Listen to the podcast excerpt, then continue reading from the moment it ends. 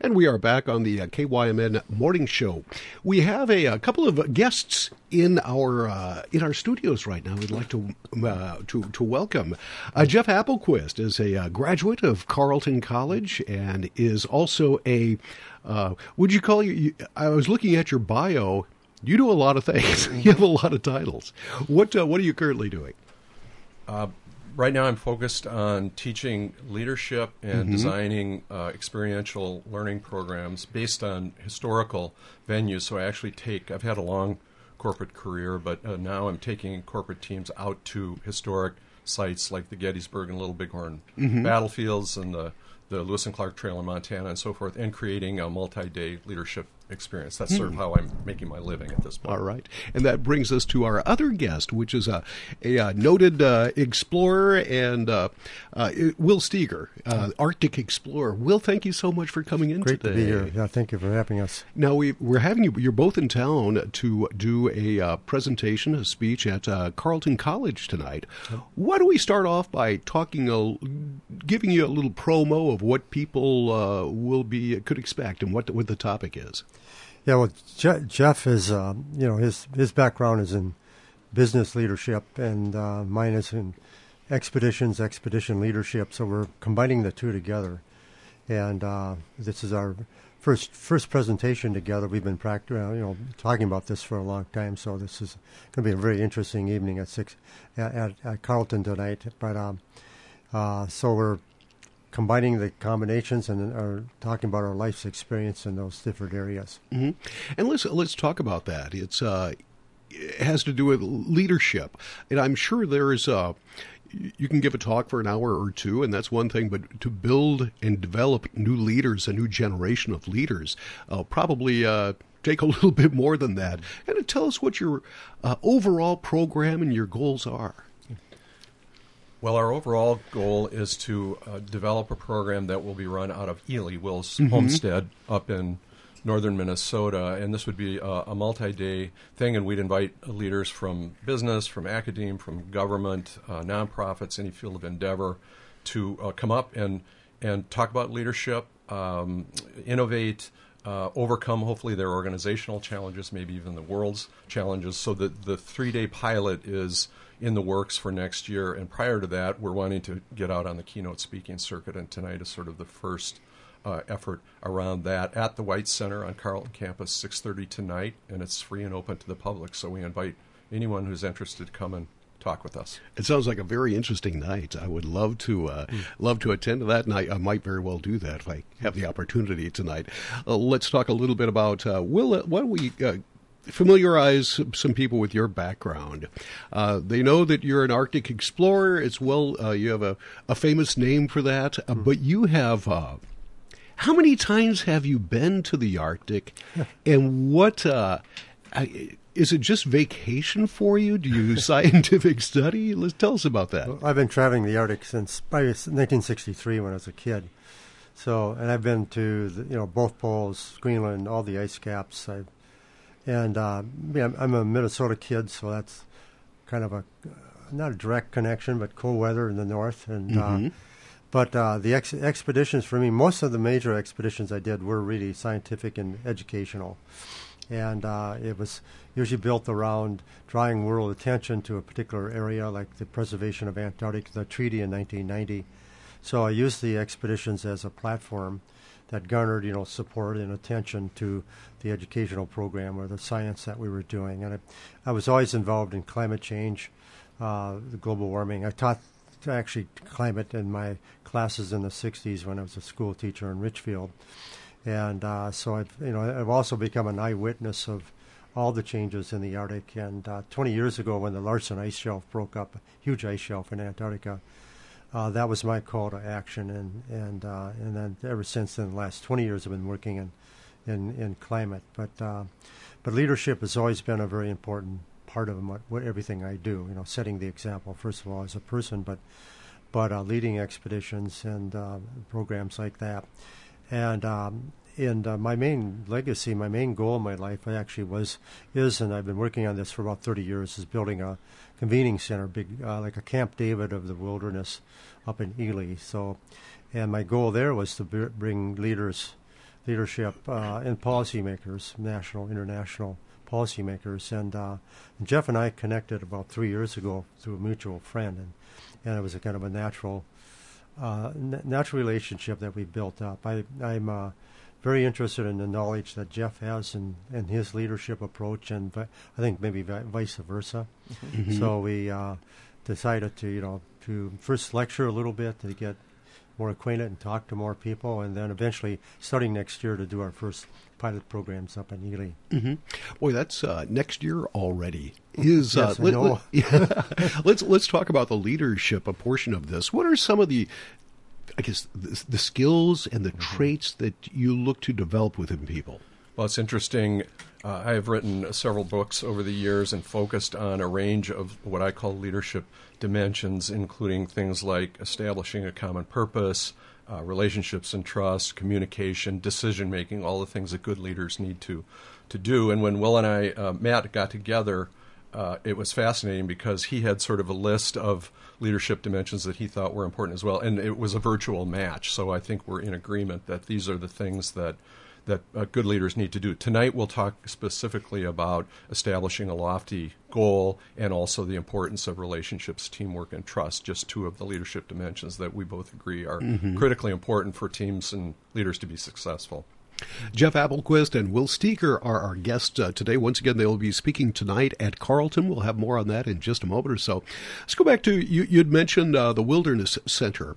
Uh, that has been, I know, an ongoing thing with you for I don't know how many years. When did you start that? And uh, tell us a little bit about the uh, the Steger Wilderness Center. Well, actually, you know, I started in 1988, actual building it. I, I lived off road. In other words, two lakes, three miles from the nearest road. So we actually tried to build it, dog sledding in a million pounds of sand and gravel that first winter for training for Antarctica. But uh, then we put a road in, and so I've been building the last 34 years on it. But it's been a goal all my life. In education, I've always felt that I could make the biggest impact in my life if I could reach, you know, the top level leadership. So, so it's been an o- ongoing uh, development of that. I, I haven't been too public on it. You know, my, my, my expeditions were basically, in many ways, means to an end to build up the center and build up uh, to a point where you can actually draw people to come up and see it.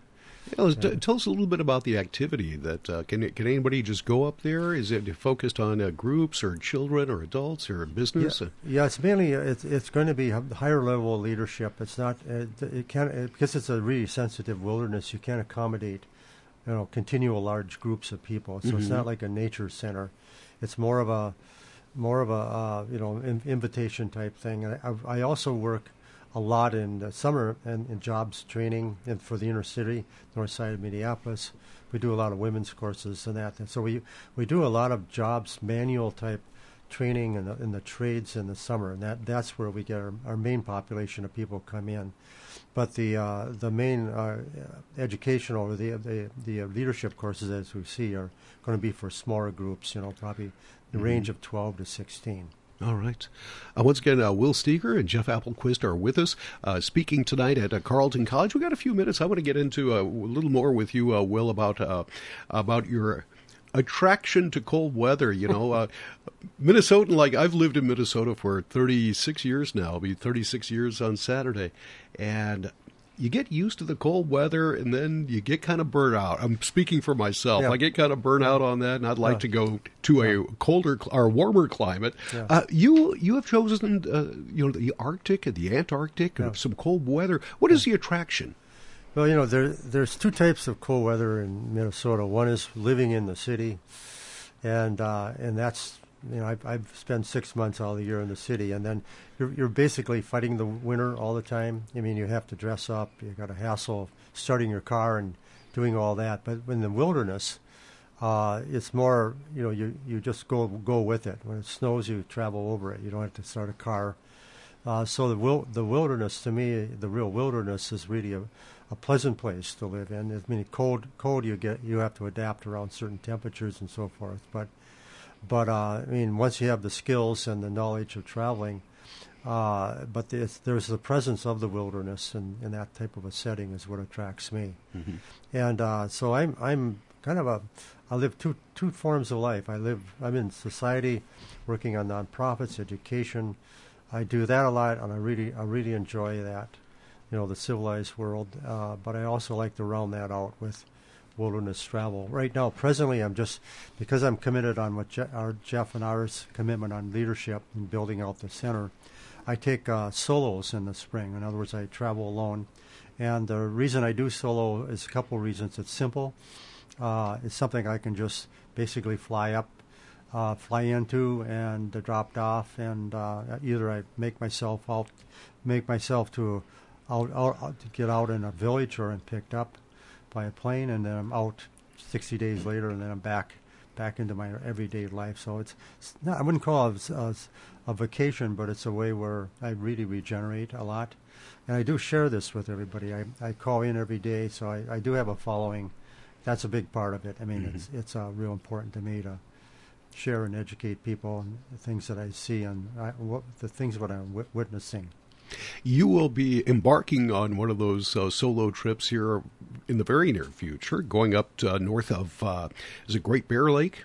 Yeah, Tell I'll be leaving that. in a couple weeks from now. Great Bear Lake is a it's a it's one of the largest freshwater lakes in the world. It's in Northwest Territories, right on the Arctic Circle, so it's a very extremely wild area. So I'm going to be flown into there, and uh, and we're being dropped off with 60 days of food. I have to travel about 800 miles to get out to a village. So I'll be traveling during the breakup season. I'll be there at the very tail end of winter, and then I'm traveling on winter on on the rivers when they're freeze, breaking up, and then eventually have a small portable raft, uh, ten pound raft. I'll float out at the end to get up, get out. But um, people can follow if they want. I have a Will Steger Facebook or StegerCenter.org uh, is is my organization. You can just Google my name, and another two weeks from now there'll be a link if anyone wants to follow that trip. All right. Um, that is, uh, are you are you walking this whole time, or snowshoeing, or are you canoeing? How that eight hundred miles is Yep, is a good trek. Yeah, I'm, I'm, actually experiencing almost three seasons in you know 60 days. I start off hauling. I'll be hauling uh, three small sleds, you know, about 240 pounds. Mostly, most of it's food, about you know three fourths of it's food and fuel. And then uh, as it breaks up, I have a. Before I used to haul a canoe with runners, so in the in, in between season I could go both ice and water, and then I would canoe out. But I have the capacity with the uh, the raft that I'm bringing. It's, it's, it compacts down almost like a sleeping bag, but it weighs 10 pounds. That gives me the ability then, once it does break out, providing I'm in an area where you know I'm going downriver, I can float out, get out. So I'm able to travel through that whole. Mm-hmm. I, I experienced the whole migration of waterfowl, which is millions and millions of, of waterfowl migrate into these areas. It's almost like the Serengeti. So I'm there mm-hmm. before. I actually I greet them when they come in, and during that 60-day period, I, I see the mating process, the nesting, then the birthing, and then the training of the flights. And when I'm out, the young are in the air, and I'm flying back to Minneapolis. Wow, it's fascinating. Now, while you're there, you're bringing some food. Do you have to live off the land? Uh, do, you, do, you, catch fish or do hunting, or is it all stuff you bring? You pretty much have to be self-contained. I'll, I'll be able to fish at the end because of the lake, the rivers and the mm-hmm. lakes will be open. So, but uh, you know, I'll have to rely a little bit on fish towards the end because, uh, but you pretty much have to be self-reliant on carrying your food in. Mm-hmm. Uh, there's not the capacity, especially in the winter, uh, to live off the land. I mean, I'm a you know, the the hunting there is for natives only, so the you know white people don't hunt mm-hmm. in, the, in these regions, I mean, out of respect for the communities there. Uh, so you have to be self-contained when you go in. I want to ask you about uh, the long term, what you've seen long term. You'd mentioned back in the early 1960s was the first time you'd ventured out to the uh, Arctic. Yeah. Uh, you've been there many times since then. Have you witnessed uh, the effects of climate change in the areas that you have been, either in the Arctic or Antarctic? Yeah, it's a very good question. It's I just can't find the words for the changes. I mean, the Arctic Ocean, which used to be a frozen ocean, uh, size of the United States and Mexico. I've been on it to the pole four times in my life, and uh, you no longer can make it to the pole from land. I mean, it's it's an open ocean. Forty percent of it's ice, floating ice in the summer, but it's open now. Antarctica, the these large ice shelves that I've traveled on, have all disappeared. Uh, the, I've did I've done some geographic firsts in my life. Uh, but those firsts are no longer possible to do because they're actually the last. The routes don't exist anymore. So I've seen, uh, you know, I've, I've, been the eyewitness, and I, I, took that eyewitness story to the public 20, 20 years ago. And, um, you know, and I think it was our story, the stories of the adventure and the eyewitness uh, at that time drew attention to the climate change. And now, you know, we all have our own eyewitness stories because we're all, we're all seeing it ourselves down here. And uh, the extreme, what we're seeing are the extremes.